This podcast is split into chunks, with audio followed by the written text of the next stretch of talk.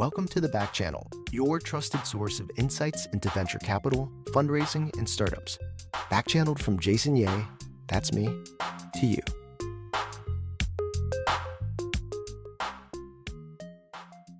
Hey all, welcome to The Back Channel. In this episode, we're going to talk about the unsexy part of fundraising that pervades the whole thing and that most people don't realize is the underpinnings of fundraising. So when people think about fundraising, I think they have this crazy, aggressive feeling of going into a boardroom, sitting across the table from a venture capitalist and pitching their hearts out in this dramatic experience that is captured in movies and film and TV. But in reality, fundraising is one boring thing over and over and over again. And that thing is project management. Fundraising is really a string of very detailed small tasks, most of which are not brain surgery, that have to be done over and over again. A lot of them take away from core, sexier tasks like working on your business, selling into customers, recruiting high-profile new employees. But you have to go write some emails to venture capitalists. You have to write emails to people that might introduce you to those venture capitalists. You have to go research what venture capitalists you might talk to. You have to create initial versions of your deck and then review those decks and then send those decks to people to get you great feedback.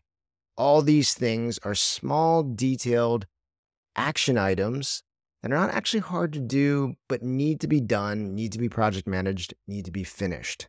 And so whenever I get people prepared to do a fundraise, I get them ready to understand that what they're about to get into is a string of project management tasks. Some of the things that they need to be ready to do are project manage themselves around difficult and annoying tasks like research, writing emails, mapping connections. And then as they're running the process, they need to be great at project managing other people and holding them accountable to what they said they would do. So if someone says that they're going to make an introduction, you have to be ready to follow up on them, make sure they make the introduction when they said they would.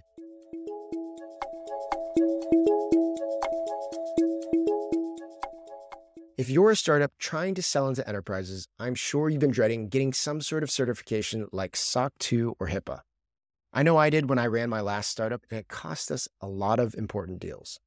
Well, you're in luck because not only is there an awesome solution called Vanta that makes the process dead simple, but also funded listeners get $1,000 off their service just by going to vanta.com/funded. Check it out.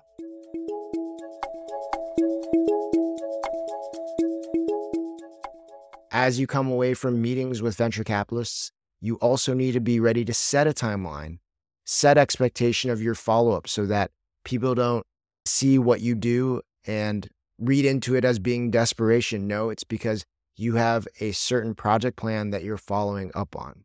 So get ready for what I call project management hell. A couple things that will help you do that is to become a great communicator. Communicate with the people on your team that you're going to need to work with in order to get some stuff done.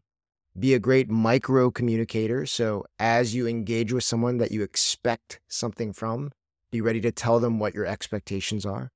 And then be ready to put processes in place and accountability partners in place to make sure that you are actually hitting your mark and doing the things that you need to do in order to get a fundraise done. So that can be done with a weekly check-in with people who will ask you how things are going, checking in around whether or not you did the tasks that you said you would do in service of your fundraise. So that is my overview of what fundraising actually is. Get prepared to do this very unsexy task of project management over and over again if you want to be successful in fundraising. That's this episode of The Back Channel.